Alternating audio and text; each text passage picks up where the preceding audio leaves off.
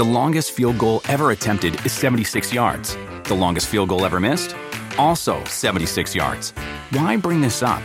Because knowing your limits matters, both when you're kicking a field goal and when you gamble.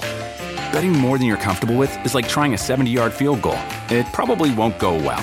So set a limit when you gamble and stick to it. Want more helpful tips like this? Go to keepitfunohio.com for games, quizzes, and lots of ways to keep your gambling from getting out of hand.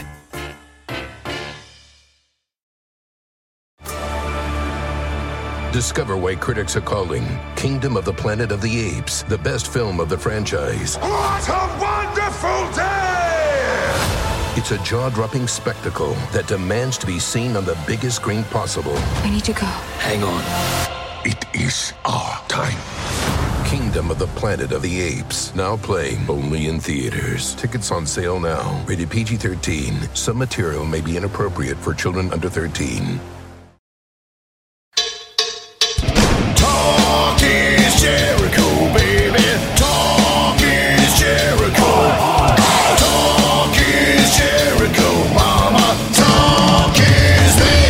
Welcome to Talk is Jericho. It is the pod of thunder and rock and roll. Today, the new Money in the Bank champion for 2017, Baron Corbin, on the show today. Who gets the best guests in the time list of fashions, right? Come on, man. Baron is carrying that briefcase with him everywhere. You hear all about his plans for cashing it in. We'll also talk about the ladder match victory that got him the briefcase in the first place. Baron's talking about making the transition from NFL offensive lineman for the uh, Arizona Cardinals to joining the WWE main roster. You hear how and why that happened. He's also talking about what kind of help and advice he got from The Undertaker, his relationship with Vince McMahon. He's got a great story about how he found out he was being called up to the WWE main roster and taking part in the Andre the Giant Battle Royal from uh, Triple H. Plus, he lives just down the lake from me, and you'll hear whose house he lives in. Lots of coming up with Baron Corbin, but first, we got to talk about a certain WWE Hall of Famer uh, who's had just as much success outside the ring as he did in it, uh, helping people, making people fit, uh, make America fit again. I'm talking about Diamond Dallas Page and DDP Yoga. He's taken his program to the next level, though. He's doing workshops all over the country to give you the chance to do DDP Yoga with DDP himself. Just go to DDP Yoga Workshops com to find out when he'll be in a city near you. In the meantime and in between time, you can download the DDP Yoga Now app from the App Store or Google Play and do live workouts from the DDP Yoga Performance Center in Smyrna, Georgia. That's exactly where we did the video for Judas. That's just one of the cool special features of the app. The app's also got nutrition tips, recipes, cooking tips to get you on a healthier eating plan and tools to track your progress. DDP's thought of everything with this app, and the app also lets you do DDP yoga wherever you want, whenever you want. That's what I love about it. I open the app up. I do DDP yoga on the bus, in my hotel room, backstage in the dressing room, basically whenever I want to or need to. Uh, getting ready to go to Japan and Singapore to do a, a couple matches with the WWE. Got to limber up with my DDP yoga when I get there. I got a 24 hour flight to Singapore. Yeah. And then two matches with Hideo Itami. You kidding me? I'm going to have to be doing my DDP yoga to keep in shape. And right now, uh, DDP is giving you 20% off his killer program. Just go to ddpyoga.com slash Jericho to take advantage of the great deal. And DDP Yoga really is more than just a workout program. It's truly a healthier way to live. And like I said, the app lets you do the workouts anytime, anywhere, right from your smartphone or tablet. So take advantage of the 20% off. That's 20% off the app and all DDP Yoga related merch at ddpyoga.com slash Jericho. That's ddpyoga.com slash Jericho for 20% off the DDP Yoga Now app. All related merch at ddpyoga.com slash Jericho, including hats, t-shirts, yoga mats, heart monitors, so much more. Just go to ddpyoga.com slash Jericho. Change your life today. Get in the best physical uh, shape that you've ever been in. Get in the best mental shape you've ever been in. Do it all right now at ddpyoga.com slash Jericho. Talk is talk is talk is Jericho. Okay, so we're here uh, in my uh, office with uh, with Baron Corbin, and the funny thing is, is that you have now inherited kind of the wrestler's house in this area. Yeah, yeah, I'm a few houses down from you, and it's got some uh, lineage to it. yeah, because it used to be Big Show's house. Yep, Big Show and Undertaker. Bought it from Undertaker. we were laughing back in the day that Big Show's like, oh yeah, he bought Undertaker's house just to kind of like you know get on his good side, and then he moved here and then left. I've only seen him in the house once, about ten years ago.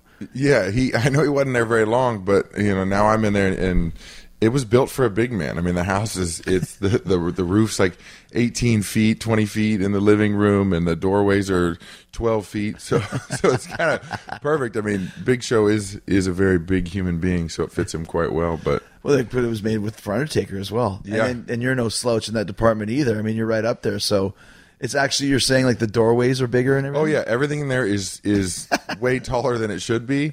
Um, my wife can't even reach some of the cabinets because I mean they're elevated quite a Really? bit. Really? Yeah, it's crazy. I wonder at one of these days if you'd be like in you know in a closet or something, you'll find an old box that has like Undertaker's hat in it or something.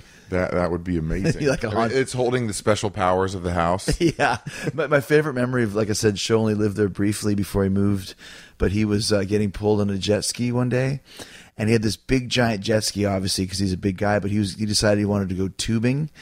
And the damn tube was going in the water. It looked like the Loch Ness monster was being was being towed because it had this giant wake of water. Like he got his face caught under the water. It was just this big plume. I figured if he crashed, there wouldn't be much water left in the lake. That's right, exactly, exactly. But this is a good time for you. Got a got a great house, and and of course here you are, the uh, Money in the Bank winner, 2017, which is a huge deal. Yeah, I mean, it, it's an amazing accomplishment just just for my career. But um, you know, I when I was getting ready for it, I heard. Did, did you come up with the Money in the Bank? And Mm-hmm. Yeah, have you ever heard of a guy called Brian Gewirtz? He used to be a writer in WWE. Now he works for The Rock. He and I came up with the concept for, for Money in the Bank. Whereas, uh, just a quick story it was for it was for WrestleMania, and there's a bunch of guys that had nothing to do with all pretty big names: Kane, Edge, Christian, Benoit, Benoit, yeah. like uh, Shelton Benjamin, who was getting a push at the time, and they didn't know what to do with us. So they were trying to come up with a bunch of ideas, and then they said, "Well, maybe like a multi ladder match." And Brian said, "Well, there's really nothing to go for." And I said, "Well, what if we went for a, um, a piece of paper, like a contract, where you would get a title match the next night?" So then he went and talked to Vince about it and came back and said, "Well, Vince loves it, but it's going to be uh, a title match for a year that you can cash it in." And Vince's only uh, demand was that it had to be in a briefcase. That's that's awesome. I mean, did did you have to carry it back then like you do now? Like I have to take it to the airport with me. I have to take it everywhere I go. Um, and it's you know a bright, bright blue briefcase. I'm walking through the airport, you know, usually dressed in all black, and then I've got this bright blue briefcase with me. But is that They've is made- that how you guys well, had I to do see, it? I never won it. That's the Oh, thing. yeah, I, Edge won it that year, right? Edge won it that year, and, and and I think if he didn't have to, pretty soon afterwards, if you won that briefcase, you had to carry it. Yeah. because then guys would be putting their like their cell phones in there, their Yeah. comic books, or, you know, whatever it was. But so you have to carry that with you everywhere. Yeah, now it's my second carry on. It's replacing one of my carry ons. So um, I actually have to use it uh, to carry like my iPad or, you know, my headphones or whatever I have in my little bag that I take on the planes now is going to be in the briefcase. Has that been told to you? Like you have to. What, like what did Yeah. they say? Um, they just said it goes everywhere with you. And, um, you know, I'd be afraid to put it in my, my check bag. I'd be Mm-hmm. afraid it'd come up missing. So Right.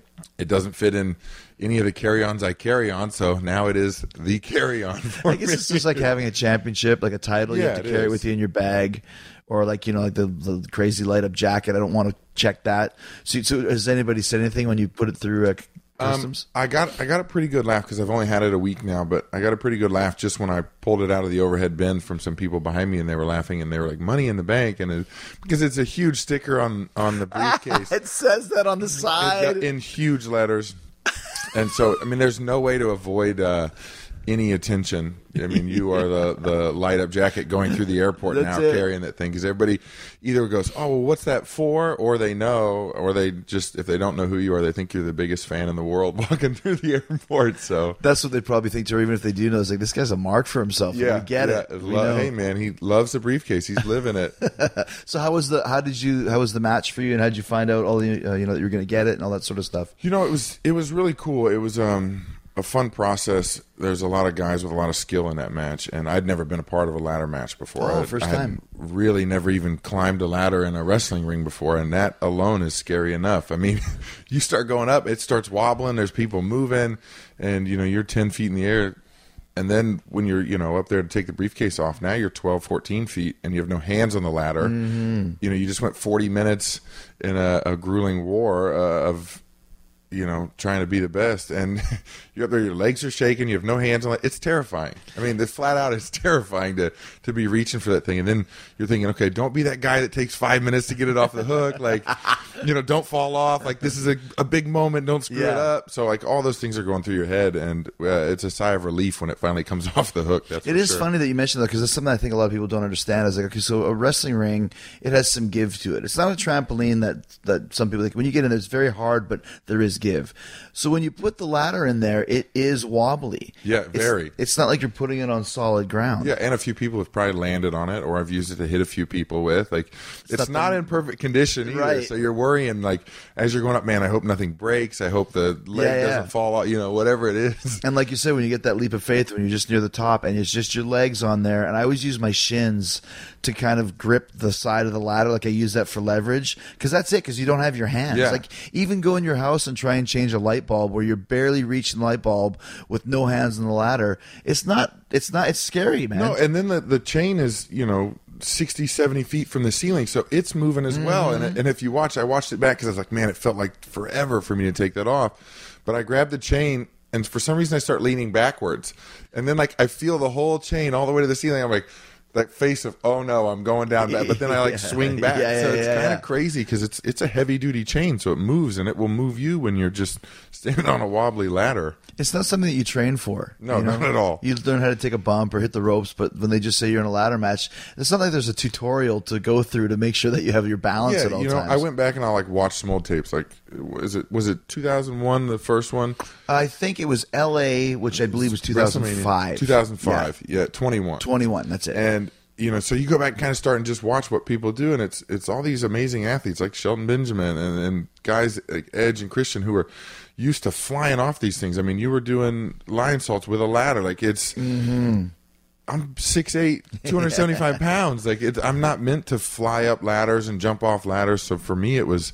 Uh, I just want to stay grounded as much as possible and use it as a weapon rather As you than should, because Kane was in that match Yeah, too. That'd was. be more along the lines of what you'd be doing. Yeah, exactly. You know? and uh, I mean that that was the goal. But then even just kind of when I was there trying to feel it out and walking up the ladder, like I was like, okay, well when the people are in here, I'm in the moment. It won't be scary.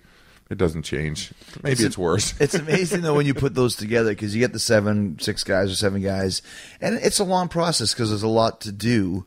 But once it gets put together, it flies by. It does. You So know, fast. When we were kind of kind of figuring it out, it was like, okay, you know, this should be good, 30 minutes in your head, and then you know you're laying out there and you're you're starting to realize, oh, we're 35 minutes deep, we're Mm-hmm. 37 minutes deep. Like, it does. It flies by, and um, it's just crazy how quick the time goes when you think that, oh, this is gonna go, you know, fast, or do we have enough to to make it all the way to the end, and then the time's gone, Mm-hmm. and you're like, oh man, you know, it, it's crazy just how quickly it goes when you're out there. But it's it's a great feeling too. Like I know we, the last one we had last summer, and Kevin was in it, and Sammy was in it, and just explaining to the guys like, yes, you want to have you know the kind of the holy shit big bumps, but the most important part of any ladder match is that climb, that slow climb. It is. the wrestling climb, because that's the drama, and it, that that's all that people they'll chant holy shit, but then they'll just go back to who's going to get to the top of the ladder. Yeah, you they only care about moves for a few seconds. Right. Like, you know, I'm a, a big believer in that, that, that moves are not what people engage with. Like, they say, oh, it's cool. Like you said, it's holy shit. It's, it's that moment. But then five seconds later, they're like, well, what's next? So Mm-hmm. it's about that story. It's about the drama. It's about teasing that climb, you know? Mm-hmm, Um, really just invoking the emotion of people. I think you know the, one of the coolest parts for me, aside from pulling down the briefcase, was you know everybody's excited to see Nakamura in his entrance, and when I beat him up in the middle of his strobe lights and send him in the back injured. The uh, the emotion that people let out of, of hatred towards me was amazing. Like uh, that's those moments you never get back, and it wasn't about doing a triple indie onto something. It was it was about you know making some people truly angry because I took away something they really wanted to see. I mean that's what it's about, and like you said, that slow climb. They want to see those guys go up and get it. They wanted to see Nakamura. They wanted to see AJ, you know, walk away from that briefcase. So when they take all that time getting to the top of the ladder, and I pushed it over and went up and took the briefcase, I mean, it's awesome. Like it's, a great feeling, It's right? what you do it for. Yeah, exactly. It's like the master of puppets element where you know you got him in the palm of your hand. You know, Yeah, you can feel it. You feel that rumble. Even things where you're just out, you know, laying on the ground. If you take, you know, a big crash and burn, and you're out there just laying it, but you hear the people rumbling for you to get up. You can't help but feel that energy. I mean, it's surreal. There's nothing in the world. I mean, you know it maybe from being on stage and stuff, but there's nothing in the world like that. You know, that instant feeling. gratification of the live audience. Yes. You know, Uh, let's talk about Nakamura quickly. I mean, what a what a that was a great spot in the match. First of all, the match was tremendous. Great job. It was definitely the best match in the show and really well done all across the board. And I love the way Nakamura was booked in that to where you know, he you kick the shit out of him. He's gone. And he Yeah. comes back for the you know Spirit of '76. But that was really well done because people really like him. He's special. Yeah, he's got just a special aura about him. There, there's something, you know, that he does that just people gravitate towards too. I mean, it's, I mean, it's that Freddie Mercury attitude Mm-hmm. Exactly, of. I mean, I don't even know what it is. You can't really describe what he does, but he's something special, and then he's dangerous. I mean, you know, working with him, you can get kicked in the head real quick. He definitely left me with a good shiner. I see it from there, a couple yeah. weeks ago. You know, so he's he's that rock and roll vibe that you know a lot of guys carry, and um, something you've made very special. But then you know he's elevating it in his way and making it different in his way. But then he can kick your head in, so it's Mm-hmm. really cool for people to see. And when he came back, I think people had forgotten about him in the match. Mm-hmm. I think that the match was compelling enough that they were like, you know, so engaged in what was going on. And when his music hit, that place came Back unglued. he comes, right? Yeah, I mean, it came unglued. The longest field goal ever attempted is 76 yards. The longest field goal ever missed? Also 76 yards. Why bring this up? Because knowing your limits matters, both when you're kicking a field goal and when you gamble. Betting more than you're comfortable with is like trying a 70 yard field goal. It probably won't go well. So set a limit when you gamble and stick to it. Want more helpful tips like this? Go to keepitfunohio.com for games, quizzes, and lots of ways to keep your gambling from getting out of hand.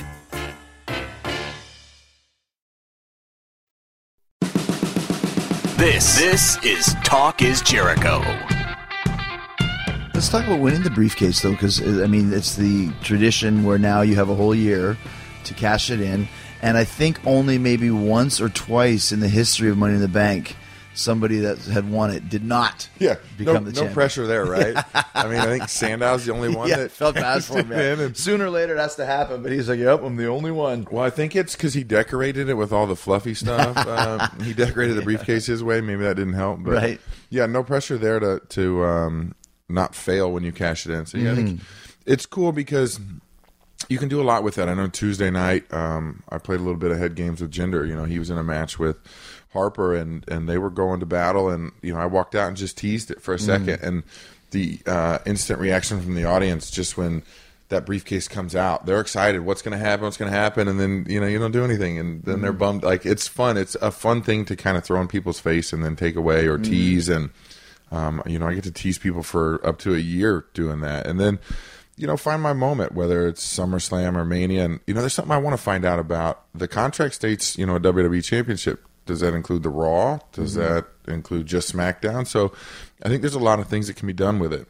Yeah, and some guys have cashed it in that night. Others have waited, you know, 364 days. So you just never really know. But it's a great vote of confidence from from the company. It is. I mean, you you're in the on deck circle, if you will. Mhm, Like, right. the- you know, this guy could be our next guy. So it definitely is when you have uh, someone like Vince put something like this in your hand. It's, it's hey, we believe in in you. We believe in what you're doing, and we think you can be a star. And, and it's up to me to make it happen. But this is definitely a launching pad for that. Mm-hmm, But I found that since you came on, like I I didn't see much of your stuff in NXT, but since you came onto the main roster, you've gotten a, a like a, a slow push, but always in the upward direction. It seems like right from the start, they kind of had their eyes on you, grooming you to, to get to the next step. Yeah, and, and that's what you hear is like you know, uh, don't be in a rush, don't be in a hurry.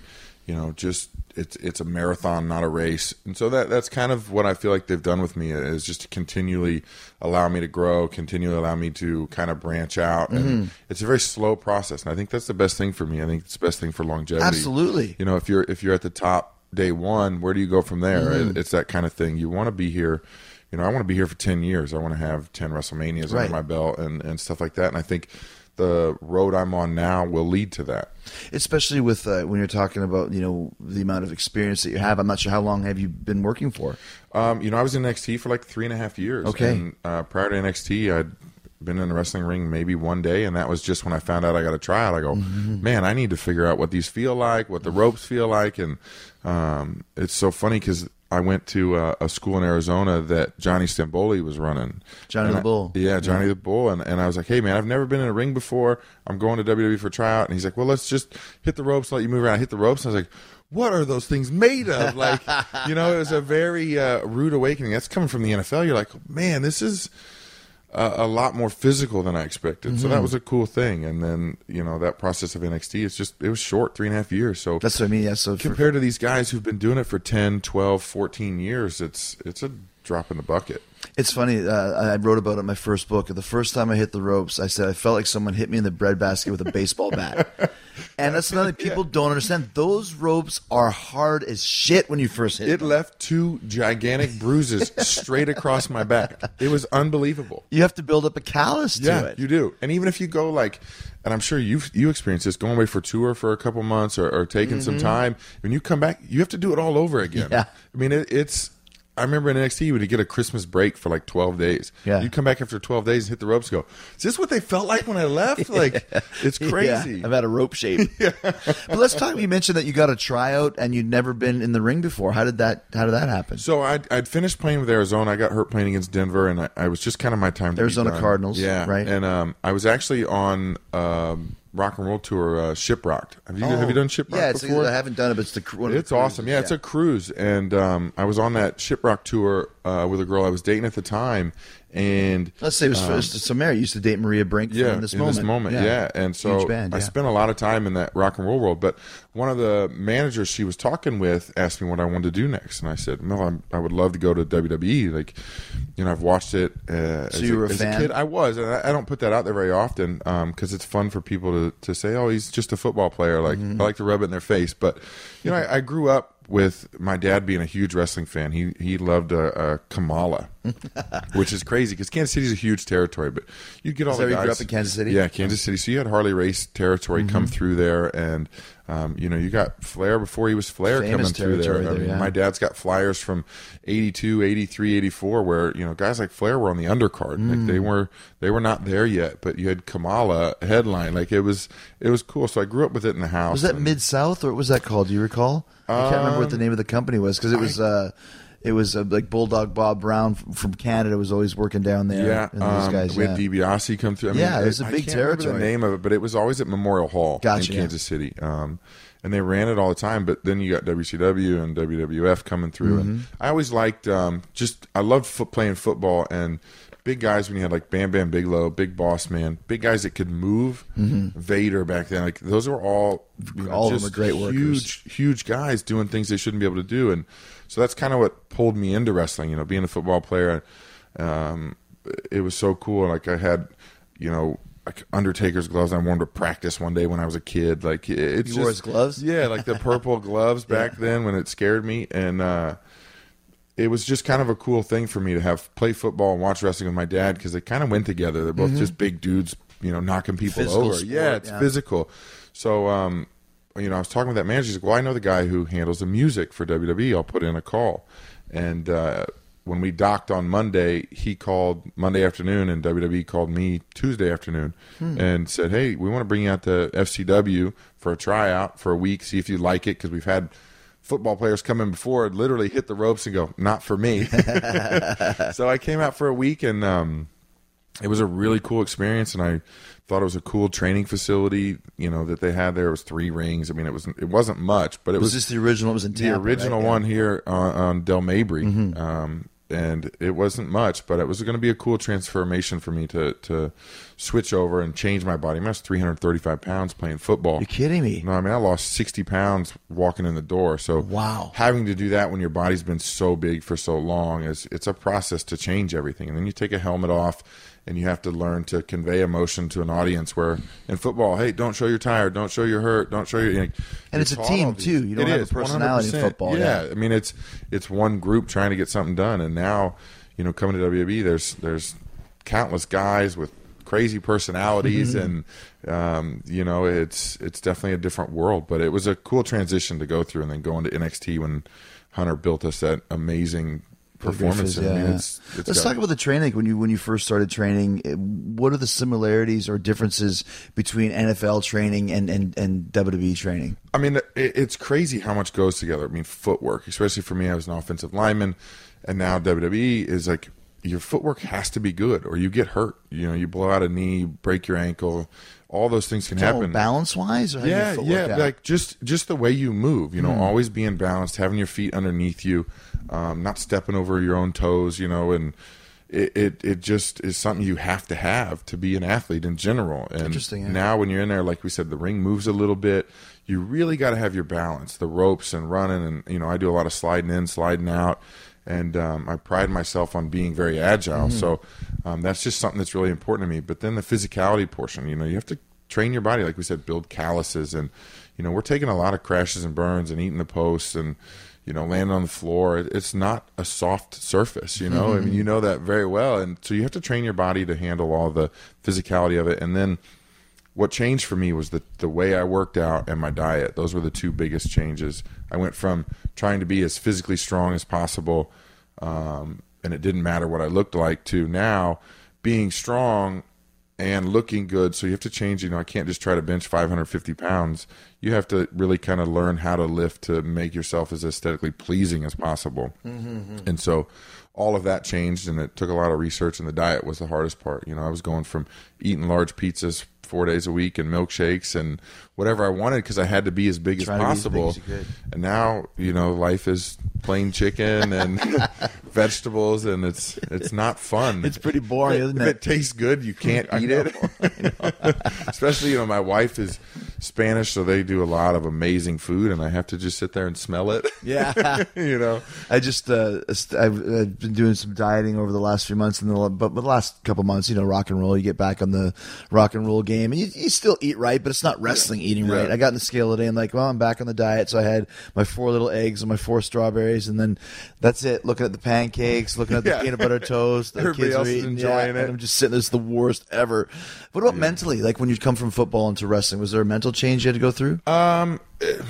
to me it was an ego check a little bit walking in the door going from the being at the top of something to back at the Mm. bottom so um, it was pretty crazy you know you have when you walked in fcw you had like i can't remember street team where you had to go paper towns. Oh. like because we were trying to get fans to our shows you know we had 18 people to orlando armory. It's, it's not what it is now. Like we started literally from the bottom. So going from the nfl where i was catered to i had a massage therapist that was free a chiropractor's free hot cold tubs like They're- they're- all the food you want yeah you. you don't do anything. Like you're literally catered to um, because you are the product in a sense. And now when you come back it's starting over. You're trying to make it. So walking through the streets of some little town stapling flyers to a post was an ego check for me you That's know? interesting. yeah i was i was going from like i'm king of the world to oh no i'm at the very bottom and no one cares about me you know it's like Stapling, yeah. yeah you, and and you have guys you know we had guys like roman reigns there when i got there and bray wyatt and you know they're looking at a big guy coming in and and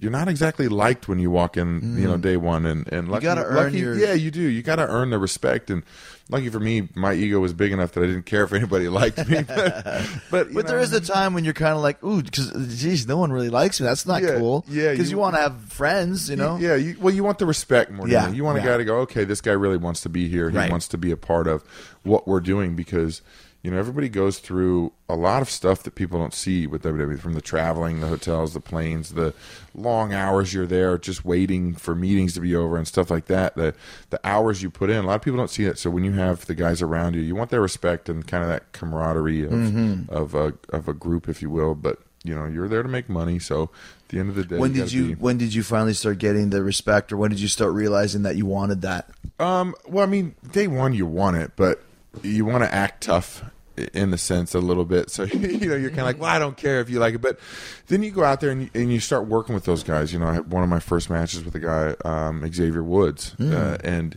you're going, okay, man, he's good. He's at the top of this game. Like, okay, I want him to respect me. So you- it, it's when once that bell rings, that's where I feel like you really earn it. Like, you know, how do you perform with these guys? Uh, you know, are you doing your best to make them look good and, and those kind of things? I think that's where it's earned. And then they step back and they go, "Oh man, he's actually pretty good in there. He he moves well. He, you know, whatever it is." And I think that's where you slowly start to get it. And then when you mm-hmm. start putting the matches together, and they're, they're like, "Wow, that was a great match you had with him." Then I mean, it's just kind of it builds itself, if you will. Like you- some guys come in and want to be best friends with everybody, and That doesn't you know, work either. No, it doesn't. So it's it's a weird line you have to kind of find, and you have to kind of toe both sides of it. The longest field goal ever attempted is 76 yards. The longest field goal ever missed?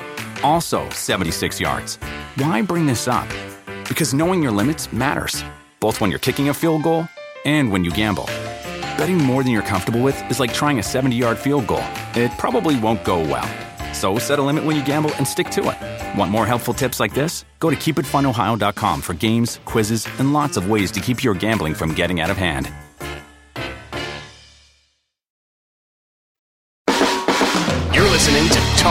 Talk Jericho. Who was your major trainer when you first started?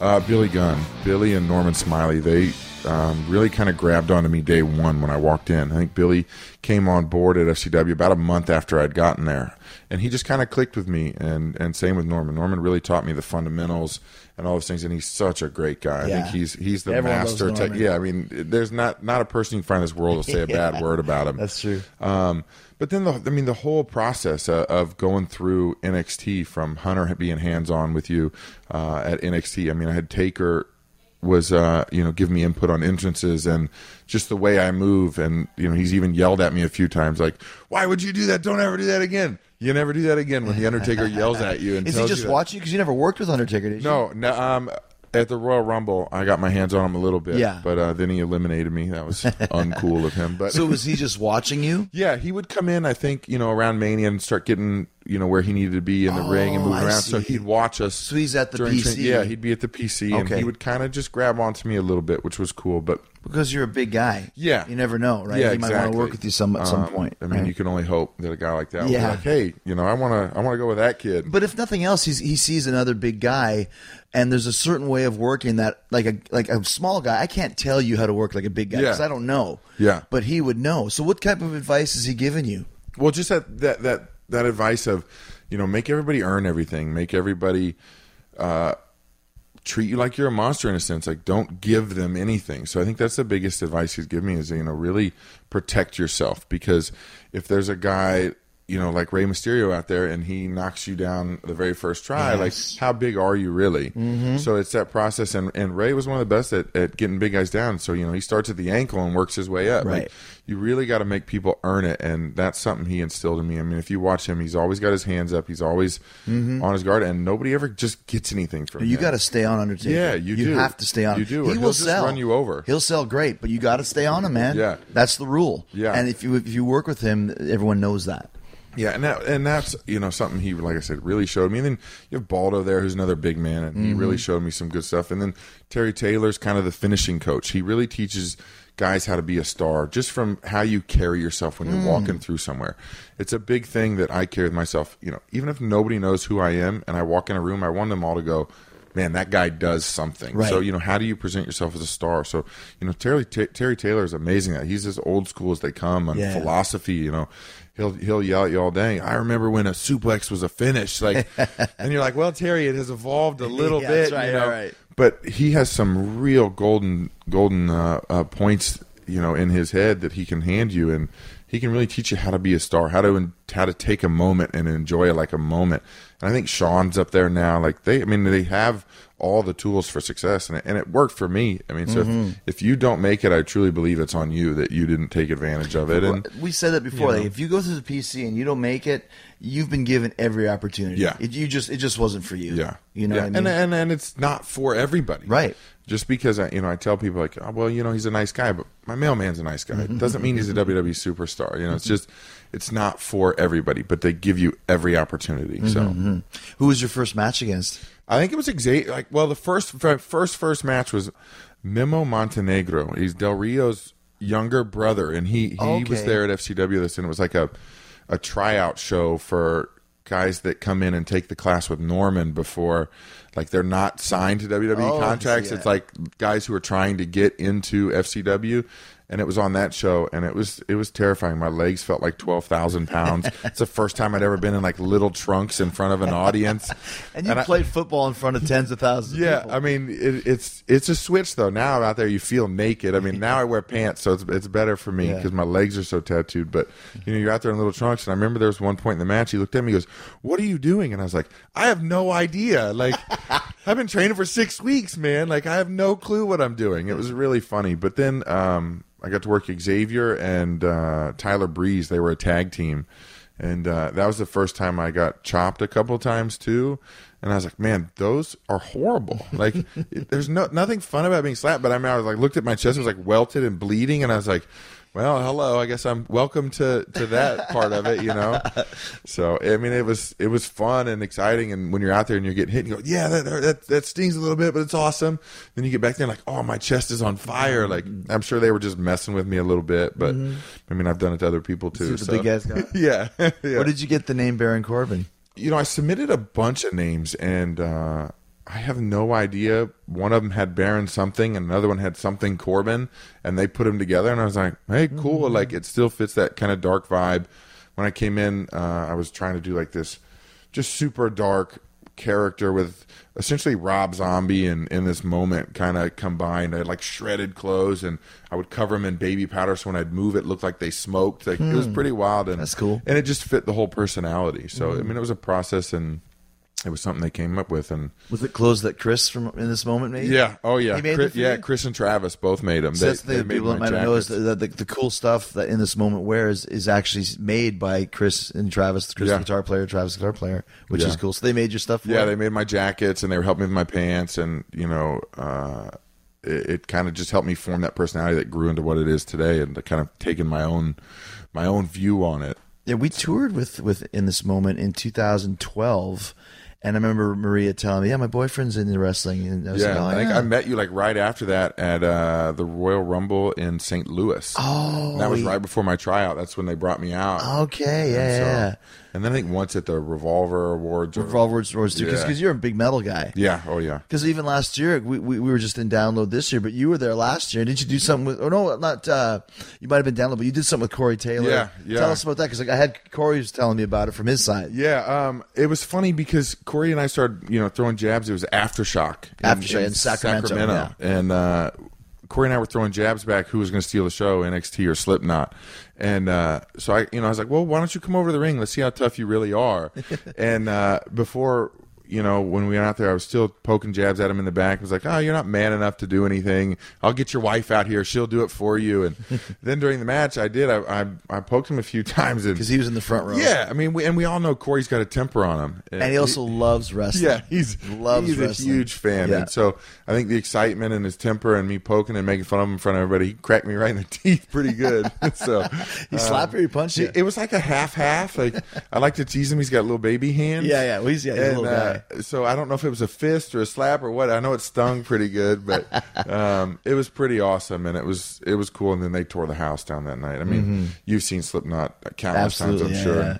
And, um, you know, I just talked to Corey the other night. Um, I want to start getting some some new ideas to potentially help or change my entrance music just to evolve it. And you know, I was asking Corey for some pointers, and he was throwing me some good stuff. So I've stayed tight in that rock and roll world. And then you know, I got the most metal athlete of the Mm-hmm. year award last year, which was really cool to be there and be a part of. And Wait, did you actually go there? To yeah, I got the to go. They sent me to New York, and uh, I got to accept the award on stage. And Anthrax played like right after I got the award. Like, I mean, it's and it, Pretty the, cool. The coolest part was like you're going back there and stand next to him, and um, Jonathan, one of the guys from Anthrax, Yeah. was like, Well, he's a huge Hey, fan." man, I'm a huge fan. I was like, dude, you're you're Anthrax. Like, you know, it's a surreal moment when you see those crossovers of of people who are a fan of what you do and you're a fan of what they do. It's cool, and rock and roll, I think, has a big a big mix. You know, they're very similar. Yeah. you know, that, that- there is a lot of guys in the business that love wrestling, and vice versa. But and there's a mutual respect there. It is. I mean, they know the life of the road. They know, you know, Yeah. how far away you're, you're from your family, your home, and all those things. And it's cool. And I got a lot of good friends like Shinedown. They all love to to watch the shows. They came Weren't out. Mm-hmm. you when we hanging were- out with Zach somewhere? Yeah, Zach. We were in Birmingham, UK. They were out there with uh, Iron Maiden. Yeah. I think they were on tour. Yeah. and they had a day off, so they came to the show. A couple of them did, and Zach's been to a few shows. One time, I went to their show, and all of a sudden, Zach just left stage. And in the middle of a song, I was like, "Where's he going?" And all of a sudden, out of nowhere, he jumps over the rail and hits me with a championship belt. I don't know where he got it or how he got it and why he left the stage in the middle of the song, but you know, I mean, it, it was That's pretty right. funny. Yeah, yeah, yeah. So you're talking about having the mutual respect uh, with with you know rock bands, et cetera, et cetera, and that's because now you you also have a, a, a bigger spotlight from being in in the WWE. You mentioned that you were in NXT for three and a half years. Did, as, was there a point where you were like, "Man, can I just get to the main roster already?" Yeah, it was funny. Uh, you know, going back to the beginning a little bit. Like when I got here, I was like, "Ah, this will be easy. I'll be out of here in a year. I'll be on the main roster." Now, why did you think it'd be easy? I, I just because I, I my ego back to my ego. You know, I mean, I was Mm-hmm. always one of the best football players. I've won the Golden Gloves in boxing. Like, That's right, you're a boxer, I was too, a yeah. tough kid, and uh, I was always very good at everything. It, it's it's just kind of except for tennis. I can't play tennis to save my life. That's the only thing I can't do. But you know, I've always been a natural at, at a lot of things. And walking in the door, I was like, ah, I'm going to be out of here in a year. And I got a year in. I was like, man, I don't know anything. Like I literally know nothing. It, it was crazy to go a year and go, man, I've I've have so much to learn because every time, I mean, still to this day, when I go out there, you know, my first Money in the Bank match, first time with ladders. Uh, I mean, you can't train for that. You have to learn on the fly and. And there's You're whole different always learn- psychology behind it, yeah. and and that was the biggest thing too is like learning the psychology of of what to do, when to do it, timing.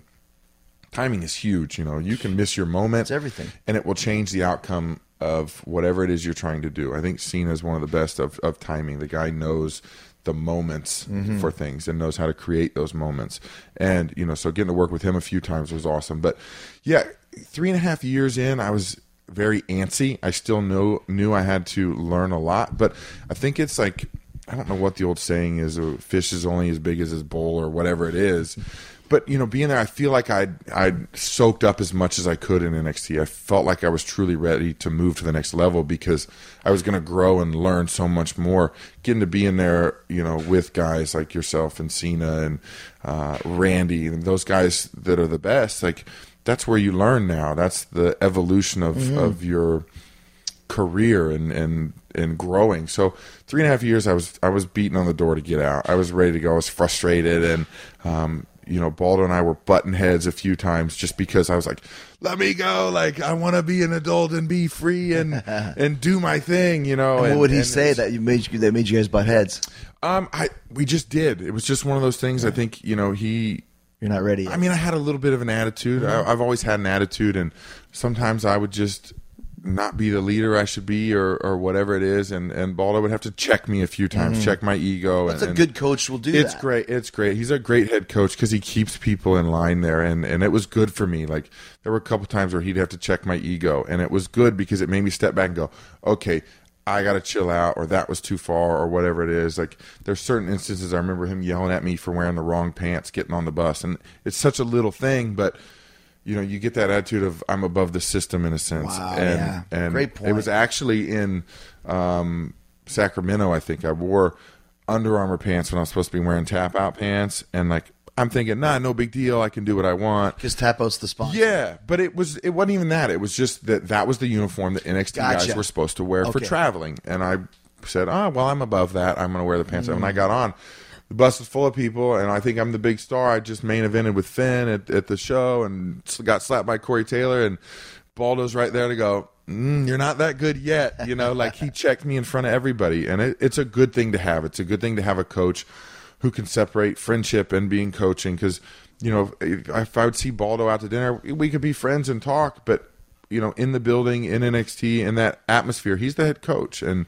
um, you know you And really WWE will do that. They will. You will get put in your place very quickly. Yeah, and it's good for you because Yeah. it doesn't allow anybody's ego to get out of hand because we all have our egos. We Yeah, all yeah, are our own little Sure. rock star, if you will, you know, and you have to go, oh yeah, I work for this, That's you know, right. you know what I'm saying? right. Like I really can't do this without them. So it's it's good to get that check every once in a while. We were in uh, San Francisco. You'll like this story. And I was in the room. Was main event. I'm the heel at the time. It Was the suit and tie Jericho, the real asshole people. Yeah. Somebody threw a battery, a D battery, hit me in the back of the head, and I was like. I, I, said, I I remember Shawn Michaels says, well, you just lost your main event. So I said that. You just lost your main event. I walked out of the ring, walked to the back, and I'm like, I ain't going back out there. F this, F that. I ain't going back out there. I turn around. Undertaker standing there. He goes, Are you sure you aren't going back out there? I said, Yeah. He goes, Are you really sure? I'm like, No. Maybe you should go back out there. Okay, I'll go back out there. Yeah, and then I can do the walk of shame back to the ring. But I'll never forget this. Like, well, that put me in my place. You know, there's- I'm not doing it. Undertaker tells me to do it.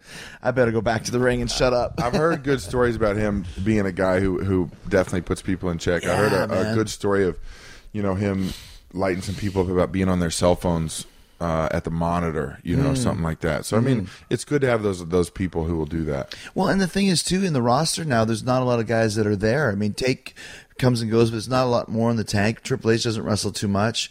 I mean, there's really not like now that I'm not there. There's not a lot of guys that are at a higher level, Big Show, to Yeah. tell you put your freaking cell phone down. Yeah, you know what I mean. And you need it, but Sure you you need do. it. Like, and and I would love to be that that prick that does that. I'm not there at Mm-hmm. that level yet. Obviously, I I've got to be there for a few years before I can yell at people. But um, it- it's just good to have that. It keeps the history of respect. Like, Respect. I mean, it's just all those little things. Like even sometimes when I go in the PC and go to train and I just see something and someone doesn't come introduce themselves, and I'm like, hmm, Mm-hmm. okay, I'll remember that, dude. Like, no problem. Mm-hmm. And and it's just that's what you need. Like the wrestling has such an amazing history of respect, and and those guys kept it around. And But sometimes too, like you have to be the guy to tell the tell that person, hey man, you got to introduce yourself when you come in because there's no manual. I'm sure. I'm sure even for you coming in from football, maybe you didn't introduce yourself to everybody because you, you never did that before. Well, I think for me, I was you know being a pro uh, pro football player. It has its it locker room etiquette. It has its things like that, you know.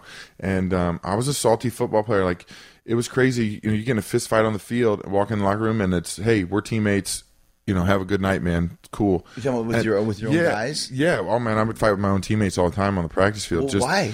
I, I just was a salty prick, man. I mean, that's how that I played allowed? the game. Yeah, I mean, it was funny because when I got to training camp, uh, my first year there, uh, well, I'd been there like six six weeks prior to the next training camp. It was my first time trying to make the team in Arizona, and uh, there was a defensive lineman who pushed me in the back, and I turned around, and I was like, "You want to go, dude? Like, let's go!" And he walked up, and I punched him like four times. Like the third shot knocked his helmet off, the next one knocked him out, and I was like, "Oh man, I'm gonna get in trouble." I just knocked out a teammate, and Russ Grimm, my line coach, was like, "That a boy! Like hell yeah!" It was like it was crazy because it was just they love that salty attitude, and um, Well, so they want that. yeah, they just want that, but it, you still know like the respect and the etiquette. So when I heard I'd gotten a tryout with WWE, when I had went to that training facility for a day and talked to Johnny the Bull, I was like, "Hey man, what is the etiquette I need to know? What do I need to know walking in the door?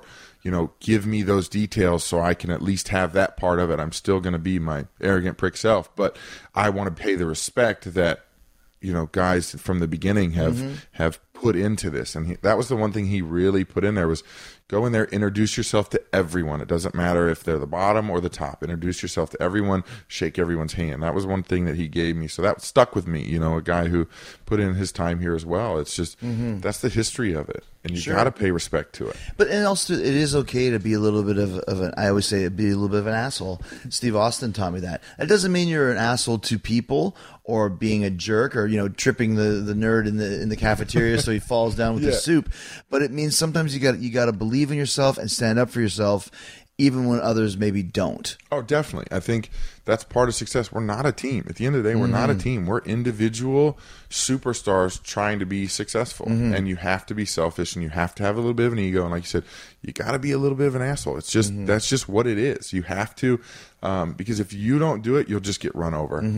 No Other one will pay you. Yeah, that. every. I mean, the nicest guy in the world would not make it in this. They just won't because you will get taken advantage of. You'll get used. Mm-hmm. We've seen that before. over. There's a lot of right? nice guys that yeah, didn't make it as far as they could have or should have for that reason. Yeah, so you have to know when it's your moment and your things, and you have to protect them. And, and if you got to be, you know, rude about it or prick about it, it is what it is. Stand up for what you believe. in. Exactly. I mean, that, that's what it is. If, if you believe in it, and if it's a sword you're willing to die on, you have to. That's true. Yes, Vince taught me that. If it's pick the mountain you want to die on, and if you pick the one you want to die on, you better be ready to die on. it. yeah, exactly. You know, and and he preaches all the time. You know, like grab the grab the brass ring. Like you're not going to make a bunch of friends when you're trying to be the best. When you're the top guy, you know they don't. Others don't want to watch you. It's funny. Um, who told me this? Arn told me the other day. He's like, you know, it's funny because if you live next door to a guy and you buy a brand new Honda Civic, your neighbor's gonna be like, dude. Good job, man. You really earned that car. but if you come home driving a Bentley, he's going to be like, who is this dude? Like, he probably stole it. He's selling Yeah. drugs, like something like that. Like, deserve that. everybody wants you to do good, but not really Right. good. And so, like, that's where it is. You're gonna rub people the wrong way if you want to be the best. I've rubbed plenty of people the wrong way. Mm-hmm. But what I'm doing is what I believe is right, and I think uh, you know, walking away with money in the briefcase is an attribute to that. It's an attribute to protecting myself and fighting my battles, and Mm-hmm. and you know, trying to be successful, trying to be the best. The longest field goal ever attempted is 76 yards. The longest field goal ever missed? Also 76 yards. Why bring this up? Because knowing your limits matters, both when you're kicking a field goal and when you gamble. Betting more than you're comfortable with is like trying a 70 yard field goal. It probably won't go well. So set a limit when you gamble and stick to it. Want more helpful tips like this? Go to keepitfunohio.com for games, quizzes, and lots of ways to keep your gambling from getting out of hand.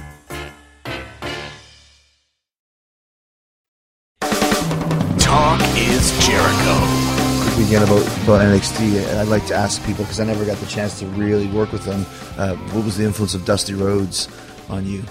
astronomical. Hmm. I mean, uh, the guy's personality is infectious. The stories he tells, like that's what wrestling is. It's storytelling. And Dusty can sit there and he can tell you the most insane story about stealing railroad ties and blowing up a train and all these things. And you're going, I don't know if it's real. I don't know if it's not, but he believes it so much that I want to really picture the dream laying on the side of a hill with dynamite on the train tracks. Like, like you really envision it as he's telling you the story. And for me, that transition has always been the hardest. Like in football, you have a helmet on, you you hide your emotions. If I did an interview, I'm telling you how I feel. I don't care if you like it or not because you want to interview me. I'm not out there saying, "Hey, come come talk to me." You know what I'm saying? So it's like always off the cuff. But now having to grab a microphone and you know convey something to the audience, whether you know you have it kind of in your head uh, what you want to say, and then you're saying it, but I, I don't know. It's it's crazy because it's hard to do. It's something I never realized was as hard as it is. Did Just do a promo? to do a promo, like to get up there in front of people, and if I have to tell them a nursery rhyme to make them believe that that's real, like that's hard to do. You know, I can stand up there and tell you I'm better than you and all those things in my ego because those are true feelings. But now when I get in, I have to start to tell a story or explain something, or even if it's not my words, like it's really, really tough to do. And so the Dusty was like a huge part in that of getting me to really feel what I'm saying and be in the moment with what I'm saying. And We have a tradition here on Talks Jericho. You have to do a Dusty imitation. I mean, my favorite was when Dusty he tells about getting pulled over coming down the highway, and a guy didn't know who he was, and he says, "What? You don't know whose I am? Well, you go tell your grandmama that you didn't know who Dusty Rhodes was, and you ain't never coming home for Thanksgiving dinner again." Oh, that's great. I mean, that was one of my favorite stories by him. He, he said he got great. pulled over coming from Orlando to Tampa, and the police officer didn't know who he was, and so he told him to go tell his grandmama that he didn't know who the American Dream was. That's and, great. Uh, it's so good. Well, we talked about that. I remember though when you first came in, you did some promos and said, "Can you watch this?" And I remember saying it's a little bit wooden. yes. You can tell that you're reciting lines, Yes. and that's the hard part at first. Until you can really figure out who is Baron Corbin, what's my character, how am I going to deliver this? Yes. right. I mean, it, it's such a process. And, you know, going to NXT, I had a little bit of freedom there towards the end. I thought my promos were getting really good and they were strong. And then coming to WWE, it's a whole nother level. You know, you have a whole nother people to teach who you are. And of course, coming in the door, I didn't want to ruffle any feathers on uh, what I was saying. So I didn't want to tailor anything so much. So it even felt wooden then. It felt like, ah, man, he's just saying what he's supposed to say. exactly. And then they're like, "Hey, we're gonna put you on Talking Smack tonight." Okay. They're like, "Well, just do you." And then they're like, "Holy shit! Like See, that's yeah. that's good stuff, man. Like, where is that coming from? We got to get that here." And it's just different. Like you mm-hmm. say, "Hey, go say what you want to say." I'll rip it out all day. Mm-hmm. And, and going out there and having to to say that, but now you know, after t- talking to Vince and stuff, he's like, "All right." Just give him bullet points and where he needs to hit his mark, and they're giving me more freedom, and I'm getting more freedom, and I That's think cool. that's going to be the biggest thing for me and to help me. You know, if they want me to go out there and battle with you on the microphone, I know I got my hands full. But if they say, "Hey, go out there and just have some fun with him," like say what you want to say, do you? I'm going to be a lot better off than if they're giving me. and that's the thing too. Though, and when when you're a pro, like when you get to that point, like you said, battle off me, I wouldn't know how to do it to where you could do that. Yes. You know what I mean? That's just part of the confidence of learning who you are. Yeah. And once you get to that point, once again, you're four and a half years in the business. It takes years. But when you get to that point, there's no situation that you can't go and just kill it. I don't care what it is match, promo, whatever, gimmick, dumbest idea ever, whatever you got, let me do it. Yeah. But that takes time. It does. I mean, and and it's you know why we're at the top level. That's why we do. They see that ability in us. They see, hey, eight years from here, you know, what can we do with him? Can we Mm-hmm. change? Can we make him funny? Can we do whatever? And they can go, yeah, oh yeah, he can do it all. Like I mean, that's the goal. Sure the goal is is. to be able to do everything. And I know. Uh, you know, back to saying it's not a race; it's a marathon. It's it's That's right. for me to get better every single time I go out there. You know, get Michael Hayes is helping me a little bit here and there with promos, and you know he's amazing at what he does, and and you know he likes to tell me I'm horrible all the time. but That's part of his thing. yeah, but I mean that's a good thing because it makes you want to be better. It Yeah, makes you want to go come back and he'll go, man, that was a good promo or that was great, and I go, yeah, I told you I'm the best, and walk away like I want to get it back on him. So Yeah. it's good and motivating. What type of uh, advice or, or conversations have you had with Vince? Uh, he he's an intimidating person in a sense. So I think you know you you walk in there and I, I want to emote confidence to him anytime I'm around him, and and I think we've developed a little bit of a rapport. Maybe that's Vince right there. Yeah. Hey. Hey. He's- hello, he Vince. heard me talking about him. Continue though. You developed a little bit of rapport. Yeah, um, so we can kind of we're on that level where I can straight shoot him. If I walk in there and go, "Man, this is terrible," like, "Let's do this. This is better," and he'll go, "Oh no, that's terrible. We're doing it this way." Like we can kind of tug of war with a little bit each other. So um, it's good. But he's put a vote of confidence in me, and he's you know pulled me into his office a couple times and been like. You know this, this, this, this needs to get better. You're doing great. This, you're not as good as you think you are. Like, he's a good guy to check your ego, and mm-hmm. and you know, I had that talk a while back where, you know, he pulled and he's like, Hey, I, I think you're really reaching for, for that brass ring. I think you can be something special, but you're not as good as you think you are. so then you step back and go look at yourself in the mirror and go, okay, like, how can I get better? And, Right. you know, is that a challenge or whatever it is? So I think that's why he is who he is. He challenges people, I think, the, the best. He to- mentally challenges you. Yes, Yeah. he really does, and he wants to see what you're going to do in certain situations, certain um, pressure cookers, Agreed. if you will. Like he's going to test you and, and go, okay, let's see where his attitude's at. Like, let's see, can he handle this spotlight? Can he handle being the Money in the Bank champion? Like, they're all tests to to get to become a WWE champion or you know the top guy for WWE and be sent to Good Morning America to have a a morning talk show. Like all everything you do, and he puts you in those situations to see if you can do that. And That's all think- just as important too. yeah, and um, he's also so funny. The other day, he got me good. I was just standing by Gorilla and um, looking at myself in the mirror or something, and he body checked me. And I about went into the mirror, and I turned around ready to swing at somebody. I was like, "Who just shoved me?" And it was Vince, and he's just belly laughing, like, "But I can't go do anything. Yeah. Like, what am I gonna do?" Vince just shoved me, or you know, he'll sneak up behind you and smack you across the back really hard, like Yeah. it startles you and you're instantly angry and you're like, oh, if I could, if you weren't Vince McMahon, like. So I think we've He's got just a, a big good. college dormitory student. Yes. Dick and fart jokes and smacking you in the back Yeah. and all that sort of stuff. And that's when you got to do it back to him. Then he'll just you'll be his favorite. guy. yeah, it was so funny because then later he stopped and was texting on his phone or whatever, and I just snuck up behind him and whispered, and he's like, "I could have got you back right there," and he just belly laughed. Uh, But like, yeah, you got to give it back to him. A Sure, sure. bit. And I love that line because I got it too. You're not as good as you think you are. And he said the exact same words to me. And I think as a professional, I don't care what you're in music, wrestling, football when your coach or your boss says that to you, it stings. You're not as good as you think you are. Like, oh my God. Like, that's the worst thing you could say to someone, but also one of the most motivational. Yeah, it is. It's like the whole "I'm disappointed in you." Yeah, like, like yeah, yeah. those are the things. It's not like you went out there and you did a terrible job. That's not going to really motivate No. you. But when someone literally takes that shot at you and goes, "Man, you're just not as good as you think you I are," like, know you can do better. oh, it's Yes. crushing. Yeah, yeah, yeah. It is crushing. But then you walk away and you go, "All right." I'm stepping it up to the next level. Like Mm-hmm. it's good. Like you said, it, it you got said to you, and it motivates you, and it, it just makes you hungry. And it, It becomes a test. It's crazy. So let's say when you finally do get called up to the WWE, tell me about that when you're in NXT, and then of course your first match ever is at WrestleMania. Yeah, I mean that was crazy, and it was it was really funny. It- It's the moment I'll never forget because uh, we had done Takeover in in Brooklyn, and uh, or not Brooklyn in Dallas. Dallas, and um, you know I, I thought I had a decent match that night. It wasn't my favorite. were you match. Uh, Austin Aries. Okay. um, it, it wasn't my favorite body of work, and um, I was kind of just frustrated, if you will, because it's one of those things like, man, that could have been so much better.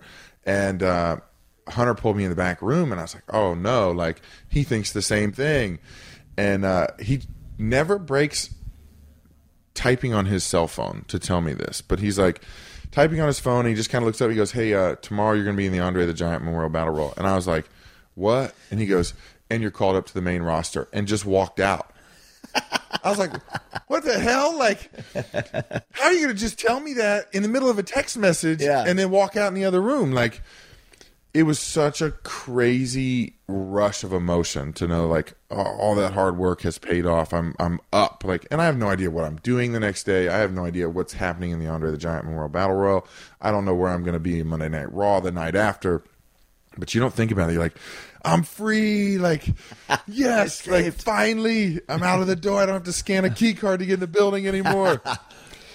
and it's so funny because like uh, and then you just walk out and he's like hey everybody uh corbin's gonna be in the andre the giant and he's up tomorrow and like the, everybody's like all your peers are kind of clapping like it's a very surreal moment So they're happy for you. yeah i mean they're they're definitely happy because every time someone gets called up to the main roster from nxt it gives everybody at nxt a little bit of ah i want to be next like it's good little bit of hope. motivation yeah, it is. People get out of here. People go up. Like it's really cool to see every time. And then you get guys like, you know, that are just coming in. Like uh, Tino Sabbatelli is there right now, and he played for the Bucks for like six years. But he's a football player, so we kind of connected. And when I got called up, he's like, "Man, like that was so cool. I want to get that moment." Like so, it is. It really motivates people to see.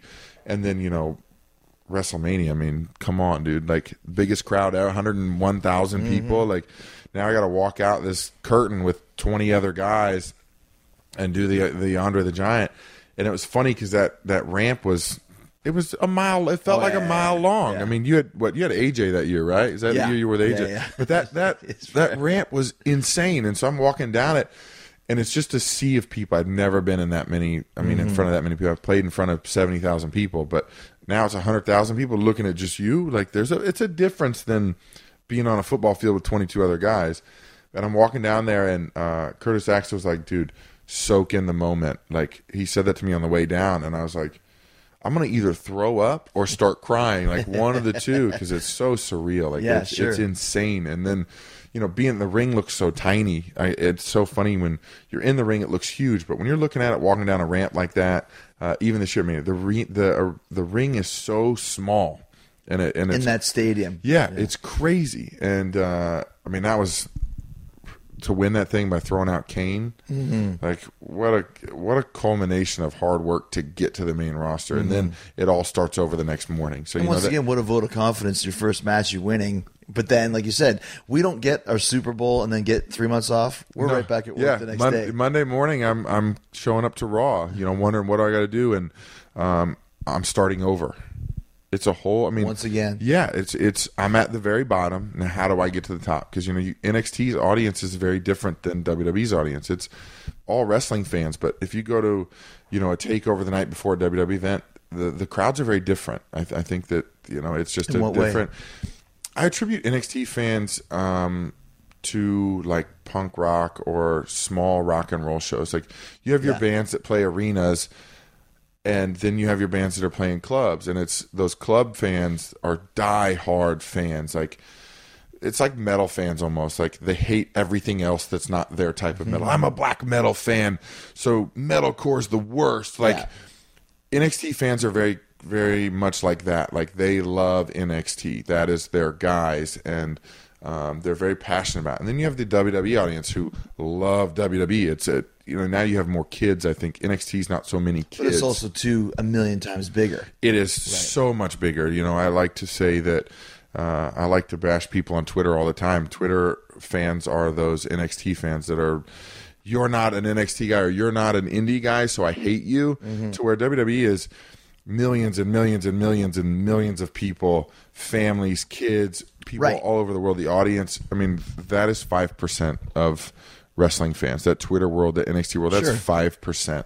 And I mean, it's a big 5% because we're talking millions and millions and millions of people, but they're just different. Their reactions are different to different things in matches. You know, if I did something in NXT that got a reaction every time, people in WWE may hate it. Mm-hmm. Like it's just different. I mean, it, it's crazy. And but it's great though because it makes you find yourself all over again. It makes you go back to the bottom and go, all right, who is Baron Corbin? What do I do? What do I want people to understand? So Mm-hmm. it's a cool reset. Like nobody knows who you are, and I'm still trying to do that. I still show up in towns uh, where they're like, ah, we're not really sure who he is. We see him on TV, but That's the truth, though. yeah, you have to start over, and you, and every night you have to go out there like nobody knows who you are. I think. Did you get anything from the Andre the Giant Battle Royal, like a certificate or a replica trophy? cool picture. I mean, I got like a plaque with me standing next to it, Oh, which is cool. pretty cool with a piece Yeah. of canvas. But Cesaro was telling me that he got the old plaque when they did the new plaque, but I think because it's a new trophy, they don't pull the plaque Oh, okay. off. So I was kind of bummed out I didn't get that. But I, I'm telling you, after I cash this briefcase in, I'm keeping it. Like I'm getting it back. or Like at least go buy one from the merch stand. uh, That's what I did. Got a bunch of replicas in your house. it might not have all the dents in it. yeah, that's right. Let's uh, just a couple last questions. I mean, you had uh, great time in NXT. What's your favorite match that you ever had in NXT? Is the one that stands out, or your favorite match total? Is the one WWE Uh, well, or no, NXT? My my favorite match in NXT was definitely with Samoa Joe. Hmm. Um, that was my first big match. Um, that was in Brooklyn with 16, 17,000 people. Uh, that's the one Taker yelled at me for. Um, it was just kind of my first step onto a main level of NXT. It was that first big moment for me. And so, and working with a guy with like Samoa Joe, I mean, he's a big cat Yeah. and he is physical and tough, yeah. he's you know hard headed and so that was cool because it was a cool test but then you know i really loved the match i thought the match was great and uh you know walking back thinking i'm the man and taker grabs you and goes why did you just stand there after you did that you're like uh, I thought it was a good idea. No, it was not. Like so, like it was cool to just have all those the emotions. And, yeah, but and it was the biggest crowd I'd wrestled in front of to that Mm-hmm. date. Um, so that was that was something really cool. And then you know up here so far, I mean obviously Money, Money in the Bank Yeah, is sure. huge. Like that's just a huge moment for me. And Mania was another huge moment. But like just match wise, like I thought the TLC match with. Kalisto was awesome. I thought we guys told a hell of a match, a man. really cool story, and I thought that we made it different, and we didn't just hit each other with chairs for forty five minutes. Like I really take a lot of pride in that match, and I thought it was really cool because it was just the two of us, like in there together, and uh, I thought it was something special, especially with such different styles. You know, like uh, he's tiny luchador, and I'm big and violent, like it was a cool contrast, and I thought we made something special. But I've been a part of a lot of cool matches. Elimination Chamber was awesome, mm-hmm. you know, and the Rumble was awesome because Taker was in that match, Lesnar was in that match, Goldberg was in that match, you were in that mm-hmm. match, punching me, telling me I was a terrible neighbor. Like, like about that. you know, yeah, you were hitting me, and you're like, I don't like you, and I was like, but I'm your neighbor. You're a terrible Yeah, so I mean, those are all cool moments that you'll never forget, Sure. and and I look forward to like like what's next, like what's the next time that I can be laying flat on my back in the middle of the ring, and another guy's flat on his back because we've just you know beat the shit out of each other, and the people are just rumbling for what they're going to see next. Like it's addicting, Mm-hmm. and so all those moments, those matches, those are all just you know cool things I'll always forever. remember. The uh, the the TLC with Kalisto. That's the first match I saw yours. So I was like, he's getting it. This is good. Like, I- like, you've had some stuff before that I like, but that was the one where I was like, I was actually really proud of you guys because Kalisto too. He didn't get a lot of spotlight for a while. Yeah. it was a real good moment of like these guys really went out there. You might have even had the best match in the show from what I remember. That- that's what I we've heard a few times. And I think I was even on the show, so for me to say that. Last question: Who's your favorite band of all time?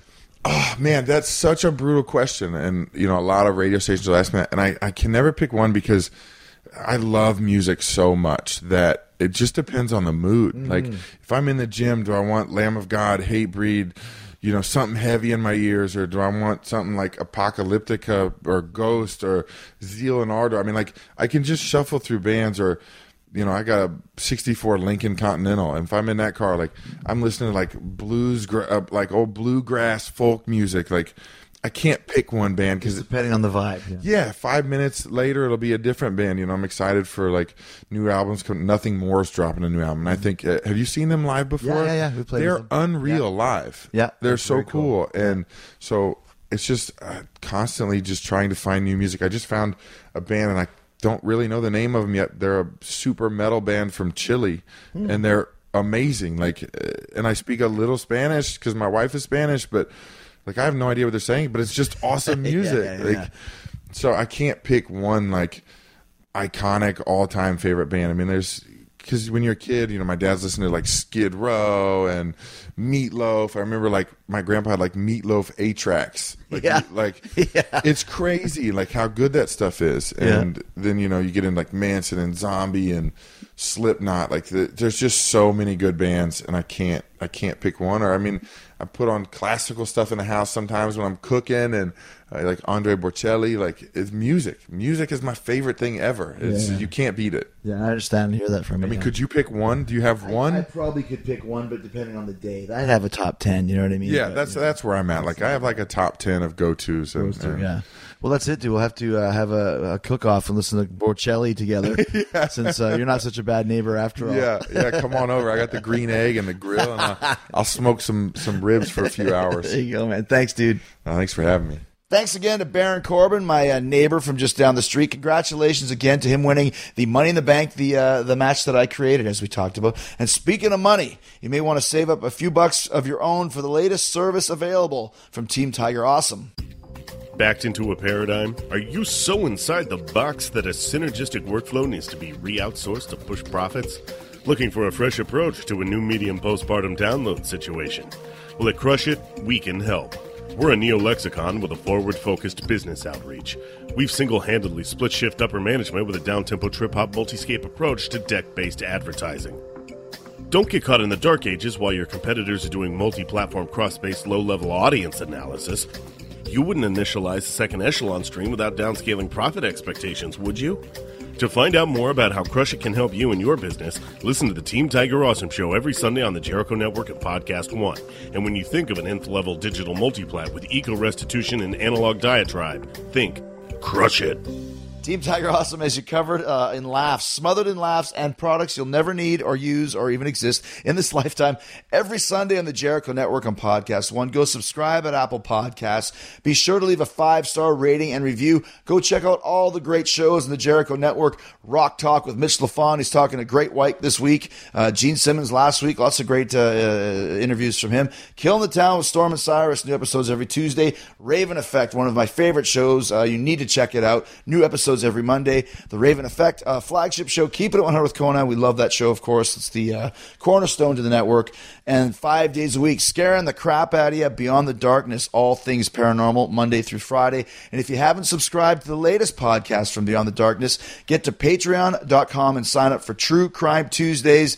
This podcast is completely ad free, no commercials at all, and it's just five bucks a month. You get new episodes every Tuesday. That's patreon.com. And remember, there's still a few tickets left for my upcoming Words of Jericho show in my hometown of Winnipeg with special guests Lance Storm and Cyrus. That's August 25th at the Club Regent Event Center. Tickets available at Ticketmaster. And hey, let me give one last shout out to all the great Talk is Jericho sponsors. You can find them at podcast1.com. Just click on the Killer Deals button at the top uh, corner of the page. Then hit the Talk is Jericho button. Thanks again to ddpyoga.com slash Jericho. Get 20% off the DDP Yoga app and all DDPY related merch. SAXX. Go to saxxunderwear.com slash Jericho. 20% off your first order. And don't forget the extra most bestest pizza at Little Caesars. That sounds a scrumptioso. Also talking about Alone on history. Also talking about the fine, fine folks uh, at TrueCar. So many great sponsors. Go check all of them out to keep us doing this for free for you for twice a week. Thank you for listening. Keep listening for the 60 second AP News headlines coming up next and Friday. In honor of uh, Canada Day. It is the uh, Canadian Rock Show crew. Todd Kearns, uh, Brent Fitz from Slash and the Conspirators, and of course Solo Cup Jeff. And our special guest Brian Slagle will be here to talk about the Canadian Television Inquisition. It's all Canadian TV shows, and man, there are some wacky ones. If you like the Canadian Rock Show, talking about all the Canadian rock bands, wait to hear uh, the Canadian Television Inquisition coming up Friday. You're going to love it. Lots of fun, great chemistry between the brothers. Uh, so go check that out. Thank you again. Be safe. In the meantime and in between time, stay hard, stay hungry. Peace, love, and hugs, and a big yeah, boy. Listen to new episodes of Talk is Jericho every Wednesday and Friday on the Podcast One app, or subscribe at Apple Podcasts or PodcastOne.com.